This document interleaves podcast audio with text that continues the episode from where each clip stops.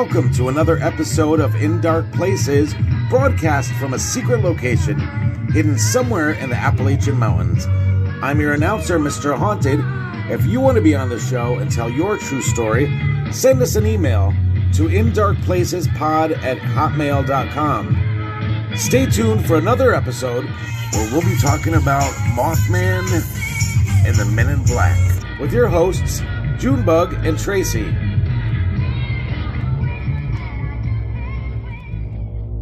Thank you, Jimmy. This is In Dark Places, a family company. As many of you may know, I was an honorary Man in Black at the Mothman Festival in Point Pleasant from about 2012 up until 2019. The Men in Black are probably best known as those creepy dudes that show up after a UFO sighting and start questioning and hassling witnesses. They will steal their photographs and try to uh, discredit them in any way they can. And in some cases, people have even lost their jobs.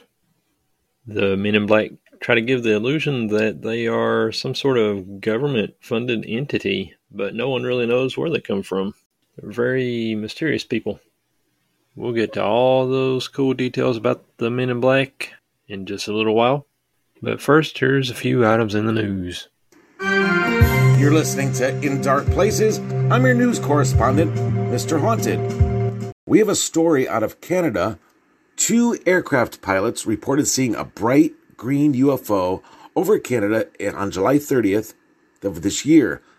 Pilots of two separate aircrafts, one military and one commercial, reported seeing a mysterious green UFO vanish into the clouds over the Gulf of St. Lawrence on the Atlantic coast of Canada. According to the report, posted August 11th to the Canadian government's Aviation Incident Database. Both flights witnessed a bright green flying object that flew into a cloud and then disappeared. The object did not impact the operations of either flight, the report noted. Trio of witnesses report security response to winged humanoid sighting at O'Hare International Airport. August 9th, 2021. Manuel Navarrete of UFO Clearinghouse recently published an account from three witnesses who claim to have seen security detachment respond to a winged humanoid sighting at the United Cargo facility at Chicago's O'Hare International Airport. The sighting reportedly took place on Thursday, July 22nd at approximately 10:30 p.m. Navarrete received an initial report as an email submission. I was walking to my car with two of my friends after getting off work we were talking about the day and how it felt good to get off and head home. As we approached the car, I saw something moving across the street, but on the other side of the fence. It was dark, but you could easily see it as the entire area was lit up, and there was a plane that had been brought up near the fence for unloading and loading, and there was a lot of activity around the plane. As we walked, I pointed it out to my friends, and they also saw the same thing. About the same time, a white SUV came driving up with its emergency flashing lights on and came to a halt on the road on the other side of the fence. Two men jumped out and shone some flashlights on this person, prompting the person to turn around and stare at them. It looked to be about six to seven feet tall and was a very dark shade of gray, almost black had what looked like two large, glowing red eyes, but that could have been from the flashlights being shined in this direction. About 10 seconds after the first vehicle arrived, another came up on the same side of the fence as this person and illuminated the person with its headlights. I remember my friend saying, Lord have mercy, as we watched the scene unfold in front of us. It was about this time that the person opened up what looked like to be a pair of giant bat wings and flew up into the air. As it flew up and over the people that were now gathered around it, it let out a loud screech. It sounded a lot like train brakes or brakes from a large truck. It flew around in a large circle twice, screeching, and then flew out over the fence and toward the runways and the terminals in the distance. As we watched, a white pickup truck with a TSA emblem came toward us with its emergency lights on and told us and the others who had been gathered in the parking lot to clear out and get in our cars and leave the area immediately. We did as we were told, and as we drove out of the parking lot, we saw another three marked vehicles and just as many unmarked vehicles pull into the street and the parking lot, all with their lights on. I took my friends home and we talked extensively about it. And one of my friends who worked the later shift at Union told me that the airport security and TSA were in the area and asking people who stepped outside to please go back in for their safety. And were out there for at least an hour to an hour and a half. I did some research and came across a podcast where you had been the guest and got your information. The investigator said that he was later able to speak with all three witnesses over the telephone. All three witnesses are in their mid 30s and they work at United Cargo sorting facility and have been there for a number of years, Duarte said. All three witnesses were interviewed separately, and all three basically tell the same story, as seen from three different points of view. All three tell of the entity being seen by the initial witness, who then told the other friends to look at that over there. What stuck out as odd to them was the fact that the entity was so close to the fence and was clad in all black, in contrast to the high visibility attire worn by ground personnel. One of the witnesses said that she initially was worried that it was a person who had hopped the fence and was going to approach the nearby plane. The witness told me that there were multiple ground personnel working in the area and that one of the control towers was about 100 yards away, which probably prompted the immediate response by airport security and the TSA. When asked to describe the entity, all three gave pretty close descriptions as of a solid black entity about 6 to 7 feet tall in height. When it turned to face the security personnel, it was described as having glowing red eyes, but the witnesses could not agree on if the eyes were self illuminating or if they were simply reflecting the light off the security personnel's flashlights. All three witnesses did describe that the entity did have a large set of bat like membranous wings that were approximately 10 to 12 feet in width and that it did flap them to get into the air. All three described the noises that the entity made as sounding like train brakes or truck brakes, and all three described the sound as very loud. The entity did circle the area at least twice, which is something that until now has not been described by prior witnesses. The entity then flew off to the north and toward the active runways. All three witnesses did describe the response by the airport security and TSA as aggressive and swift. They described that they were asked to leave the area immediately and in no uncertain terms. This is also unprecedented compared to prior sightings, since the response by airport security to those sightings was not as swift and aggressive as with this one. Duarte noted that this sighting is only a few hundred yards from the now infamous Rest Haven Cemetery, and the FedEx cargo facility, where a number of anomalous sightings have been reported, and is next door to the facility where a supposed gray alien was sighted about two years ago. The area where this latest sighting occurred has accounted for a large number of sightings that have been reported. It is my opinion that this warrants further investigation by the UFO Clearinghouse Investigations team, and all information can be passed on to the Phantoms and Monsters Fortean research team for possible follow up investigation. Now back to In Dark Places. There's an old Oriental legend that dates back thousands of years dealing with the king of the world. It's um, supposedly a race of people that live underground in outer Mongolia. And the king of the world sends the men in black up to the surface of the world and gives them instructions to uh, wreak all sorts of havoc. Oftentimes, the men in black are reported to have olive colored skin. They kind of look oriental in their appearance. They tend to not have eyebrows or facial hair and hair at all for that matter. They'll wear wigs, and uh, they don't really have uh, much of a mouth. They've uh, been said to have just a little slit for a mouth, and they'll put uh, lipstick around that little slit to give the appearance that they have a more human-like mouth. In 1948, there were reports of an olive skin colored man boarding a flying saucer.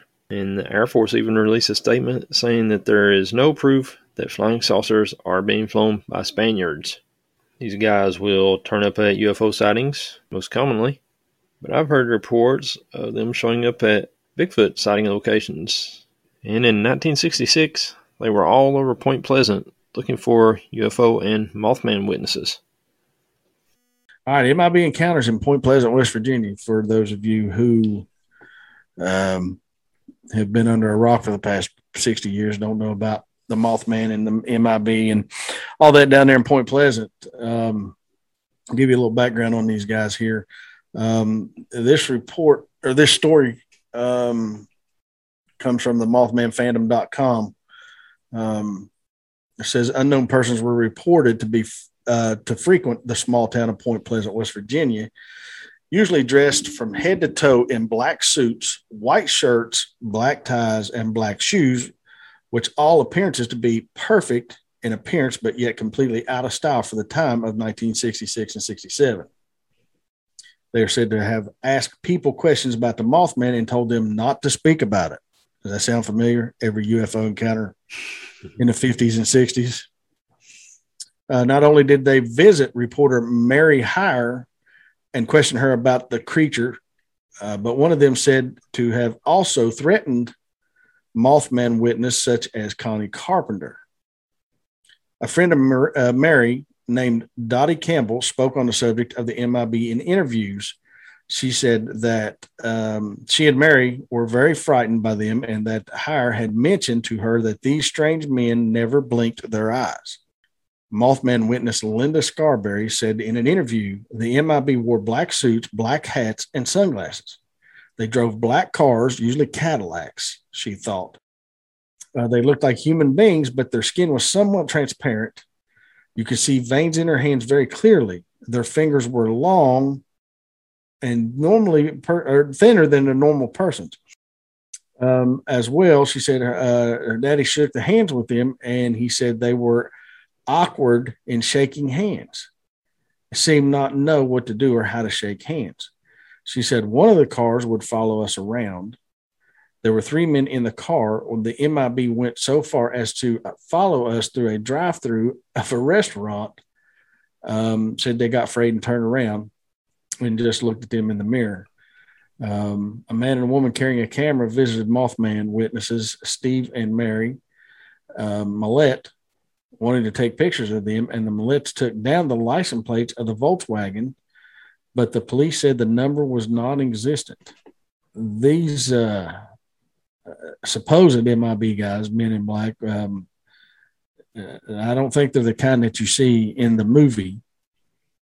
Um, these guys mean business, and, and you know, you hear, you don't hear as many reports today like you did back then uh, because I think that the it's not as prevalent to say um, the, they're using different tactics now versus coming to you and scaring you to death and telling you not to say something. They'll they'll say, "Well, them people are crazy. That's swamp gas.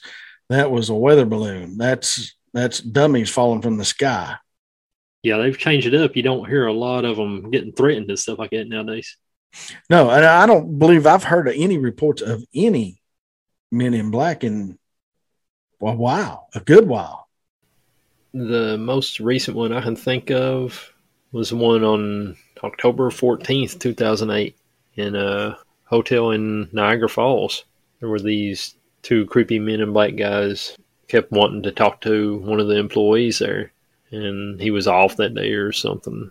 So they kept coming back, and they never did get to talk to the guy they were looking for. But the next day, the other guy working in the security room was telling the first guy that those guys were looking for him, and he played the security tape back, and he actually had video footage of these two men in black.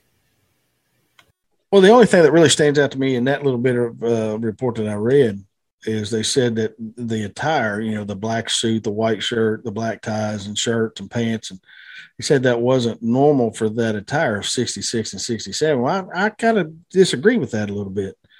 Um, I've seen a lot of pictures of, you know, that era, and a lot of people are wearing suits and particularly dark suits, especially in, you know, I don't want to say backwoods West Virginia, but at that time, Point Pleasant was, I mean, and, and it's still a sleepy little town, but especially back then, I mean, that was, you know, the normal dress attire, I would think.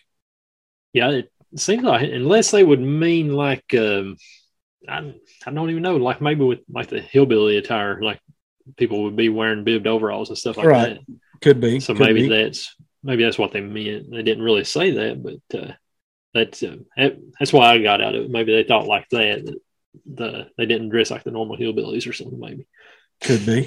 Could very well be. there was a woman that used to work at the store where I work at. Uh, she quit four or five years ago, but uh, she had the weirdest skin ever. It's talking about like the transparent skin on the men in black. And uh, that woman had some weird skin. She was real pale complected anyway. And uh, like if you would talk to her you could swear you could see her veins and stuff. She was just was she was she dressed in black? No. Wouldn't that be a wib no she uh she'd wear the normal clothes and stuff but uh, she she had a weird look about her her skin was just off was Mary Hyre? Was she the lady who was the? Uh, yeah, she was the newspaper reporter. Okay.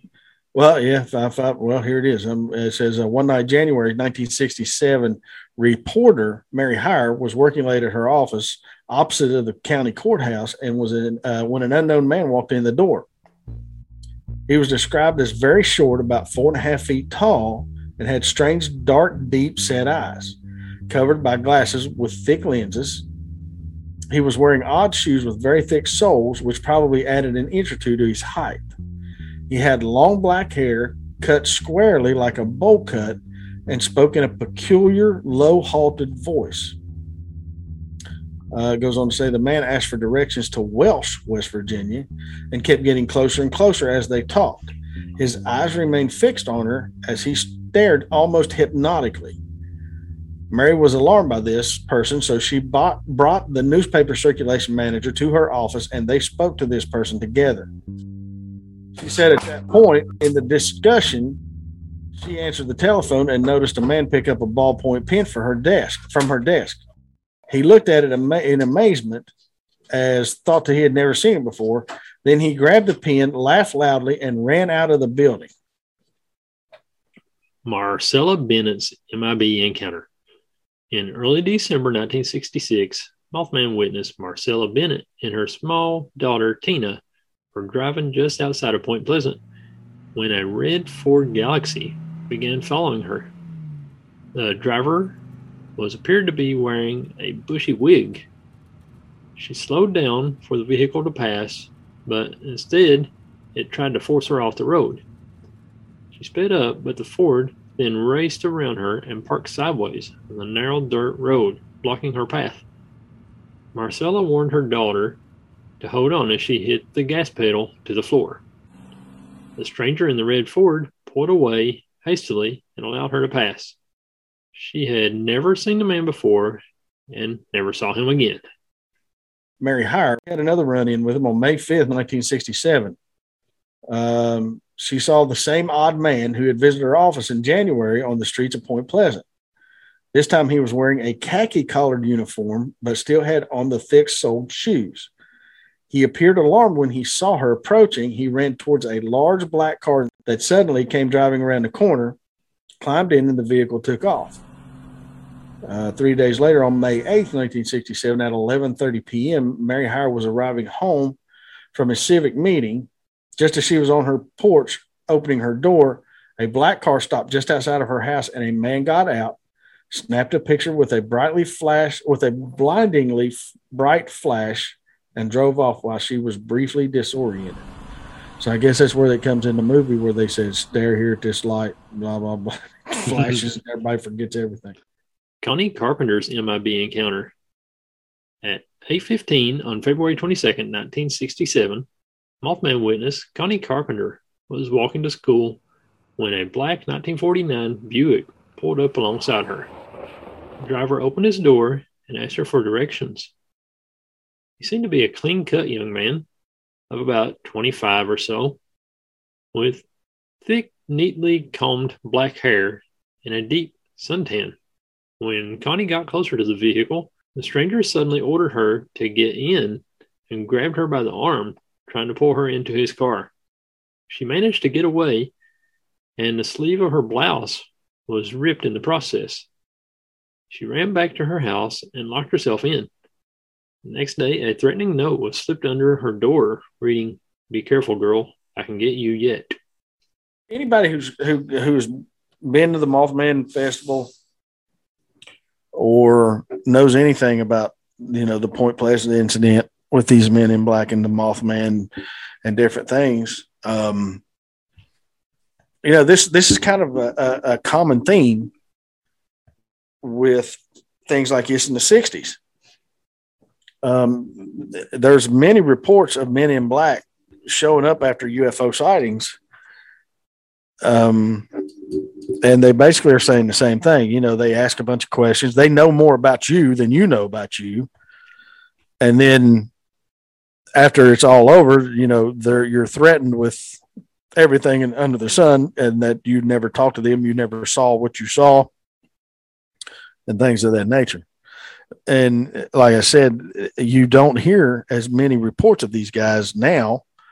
Um, I think because one, the general public is kind of getting getting onto them, especially with the movie that come out. Um, and kind of that's how it works. They'll make a spoof of something like that that's possibly true, that's really happening, and then that kind of goes underground and they figure out another way to kind of clandestinely come at you i've wondered on the the blues brothers movies i seem to remember uh, seeing dan Aykroyd talk about that he said he based those characters off the men in black and then he's like totally into ufos and stuff too. He even had a man in black encounter. Oh wow. I didn't know that. In january 2002 Dan Aykroyd sold a series to the Sci Fi Channel called Out There, which would break serious ground revolving around topics like UFOs, crop circles, and alien abductions. On a break during interviews for the upcoming show, he stepped outside and saw a black Ford sedan with a man in black standing outside it. He looked away for a brief moment, and when he looked back, the car was gone. Two hours after the car disappeared, Dan was given Bad news from the producers. He said, We were told not to continue taping, that the show was canceled, and none of them would air. He was getting ready to be on Saturday Night Live the following weekend, and Britney Spears was going to be the musical guest. So while he was working on his Out There show, he got a phone call from Britney Spears, so he went outside to talk to her, and that's when he saw the man in black. Wow. Yeah, I'd never heard that before. There's a a third Mary Hyre Man in Black there. Uh, see, she had another run in on uh, December 22nd. Uh, yeah, 22nd, uh, 1967 um, on that afternoon during a Christmas week and after a local after the local Silver Bridge disaster, which uh, if you don't know about that, that's that's kind of what brought the the Mothman kind of the forefront with John Keel um, was the Silver Bridge that collapsed. And a lot of people believe that he, he was either there to warn the people or he had something to do with it or but either way, it was a bridge that spanned from uh, Point Pleasant, West Virginia, over to Gallipolis, Ohio, and it went across the uh, Ohio River and it collapsed just a few days before Christmas. And it was had several, I can't remember, I want to say like 40 or 50 people on the bridge um, because there was a lot of traffic. Um, uh, but it, there were several of them that died. But uh, either way, after that, uh, two men in black or two men walked into Mary's office. Um, both were short and uh, wore black overcoats and had dark complexions and Eastern fig- features. They were not interested in the bridge disaster, but wanted to know about the UFO reports in the area. Hyre handed them a large file folder of related press clippings, but they were not very interested in them.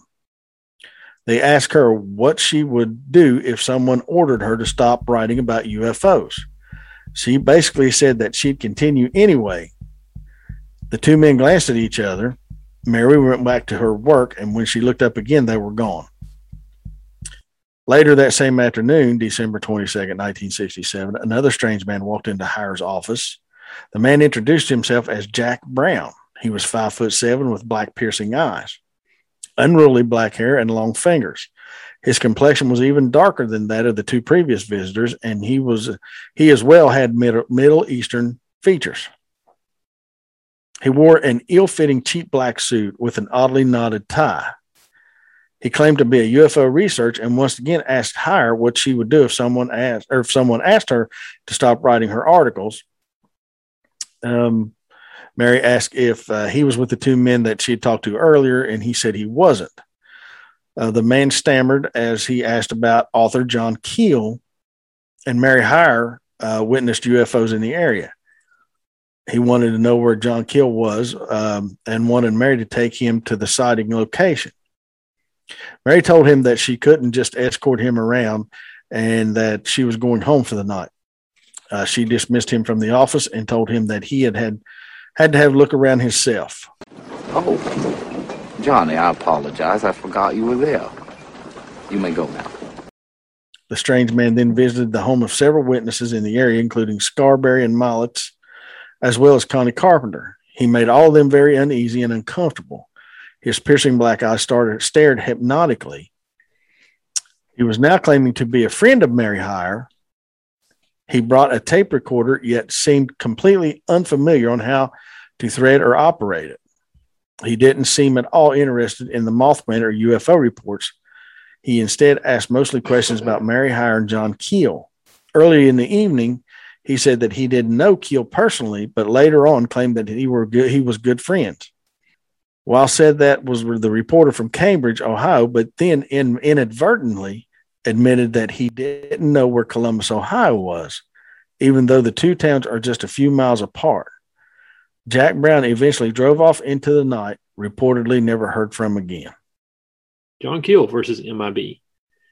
Keel would chase the men in black in an attempt to confront them. He had the local police in many towns looking for them. When he was in West Virginia and Ohio, people would call his hotel and tell them that the MIB were there. He'd race over to the location, but they would be gone by the time he arrived. John Keel said that the MIB were mainly reported to drive black Cadillacs until he started doing articles about the MIB driving these cars, at which point they were said to have switched to Volkswagens.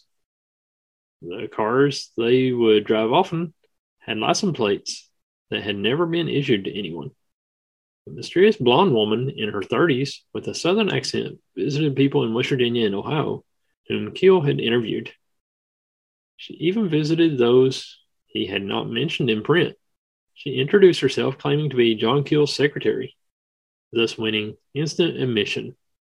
The clipboard she carried held a complicated form filled with personal questions about the witness's health, income, and type of cars they owned as well as their general family background and some fairly sophisticated questions about their UFO sightings. John Keel didn't learn about this woman until months later when one of his friends in Ohio wrote to him and happened to mention her. One afternoon in the spring of 1967, John Keel and a female friend were walking along 42nd and 3rd Avenue, New York, when a stranger with a pointed face deliberately took a photo of them and turned and ran away. The man was wearing a poorly fitting sports jacket and slacks. There's, I mean, there was some strange going on. So, yeah, it was, uh, it was weird. They said that, like, in Point Pleasant during 1966 and 67, that's you'd see a bunch of just out of towners uh, dressed in black walking around in town and someone just kind of stand there and staring at people, taking pictures of them. Just crazy stuff. That is crazy. That is crazy. We could do a whole show just on Woodrow Derenberger because he had pretty much every type of encounter that we've talked about during the month of Mothman, except for maybe the Mothman himself. I don't think he ever saw him. Here's what John Keel had to say about Woodrow Derenberger in the Mothman Prophecies book. Woodrow Derenberger is a tall, husky man with close cropped, sandy hair, twinkling blue gray eyes, and an honest, open face. In 1966, he was in his early 50s, but looked considerably younger. His life had been normal to the point of being mundane. A long succession of modest jobs, hard times, constant movement from one rented house to another, pursuing no particular ambition, surviving, feeding and clothing his attractive young wife and two children. Now he was working as a salesman for an appliance company and living in a simple two story farmhouse in Mineral Wells, West Virginia.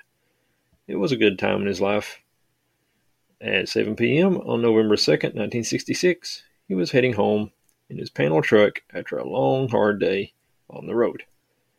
The weather was sour, chill, and rainy.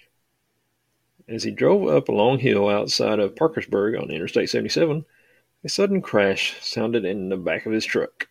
He snapped on his interior lights and looked back. A sewing machine had fallen off the top of a stereo, but there didn't seem to be any real damage. A car swept up behind him and passed him. Another vehicle seemed to be following it. He eased his foot on the accelerator. He had been speeding slightly and thought it might be a police car. The vehicle, a black blob in the dark, drew alongside him, cut in front of him, and slowed. Woodrow Derenberger gaped in amazement at the thing.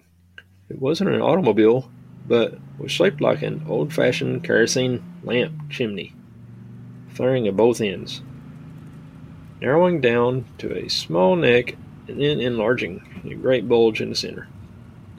It was a charcoal gray. He slammed on his brakes as the object turned crossways, blocking the road, stopping only eight to ten feet from it. A door slid open on the side of the thing, and a man stepped out.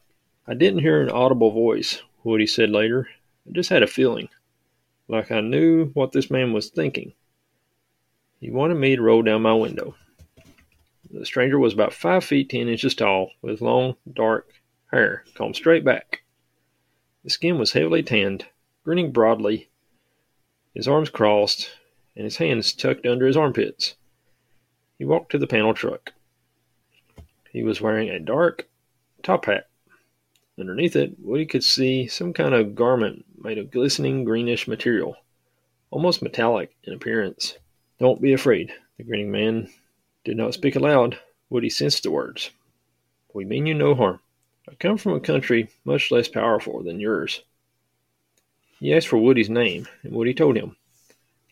My name is Cold. I sleep, breathe, and bleed even as you do. Mr. Cold nodded toward the lights of Parkersburg in the distance and asked what kind of place it was. Woody tried to explain that it was a center for business and homes, a city. In his world, Cold explained, such things were called gatherings. While this telepathic conversation was taking place, the chimney shaped object ascended and hovered some 40 to 50 feet above the road. Other cars came along the road and passed them. Cold told Woody to report the encounter to the authorities, promising to come forward at a later date to confirm it. After a few minutes of aimless generalities, Cold announced he would meet Woody again soon. The object descended, the door opened. Cold entered it, and it rose quickly and silently into the night. When he got home, Derenberger was in a very distraught state. His wife urged him to call the Parkersburg police. They seemed to accept his story without question and asked if he needed a doctor. The next day he was questioned at length by the city and state police. The story appeared in the local press and on the radio and television. People who had driven that same route the night before came forward to confirm that they had seen a man speaking to the driver of a panel truck stopped in the highway. Mrs. Frank Huggins and her two children had reportedly stopped their own car and watched the object soar low over the highway minutes after Woody watched it depart. Another young man said the object had frightened him out of his wits. when it hovered over his car and flashed a powerful, blinding light on him. Woodrow Derenberger became a super celebrity. Crowds of people gathered at his farm every night, hoping to glimpse a spaceship. His phone rang day and night. He switched to an unlisted number, but within a short time the calls began again. Crank calls, threatening him if he didn't shut up. Calls that consisted of nothing except eerie electronic sounds and code like beeps. Mr. Cold kept his promise. He returned. So, Woodrow Derenberger's story just kept getting more bizarre as time went on. He ended up losing his job and had visits from the men in black. They kept threatening him. He would see them hanging around his house and stuff. And there, for the longest time, he would tell his story to anyone who would ask. And he always stayed true to the details. Indrid Cold supposedly even took him to his home planet a few times. He wrote about all his experiences with Indrid Cold in his book called Visitors from Lanulos. Finally, after he got harassed for all those years and stuff, he finally just got to the point where he didn't want to talk about his story anymore. He finally ended up moving to a different town. He just lived a quiet life in his twilight years, and he died in 1990. Indrid Cold is said to have died on September 18, 2018. His two sons visited Woodrow Derenberger's daughter and gave her the bad news that Indrid Cold crashed his UFO thing after being in pursuit of some evil aliens. So no Mothman Festival this year again. Which I hate that because I was actually going to try to go on the Saturday because I mean I've never been, but I definitely wanted to go. Yeah, we kind of figured that was going to happen anyway. Yeah, cancel yeah, everything. Yeah, well, it's a cancel culture, so they want to cancel everything. And that's about all the creepy men in black stories we have for you this week. Join us again next week on the month of Mothman when we'll be talking about the UFOs associated with the Mothman back in 1966 and 1967 in Point Pleasant.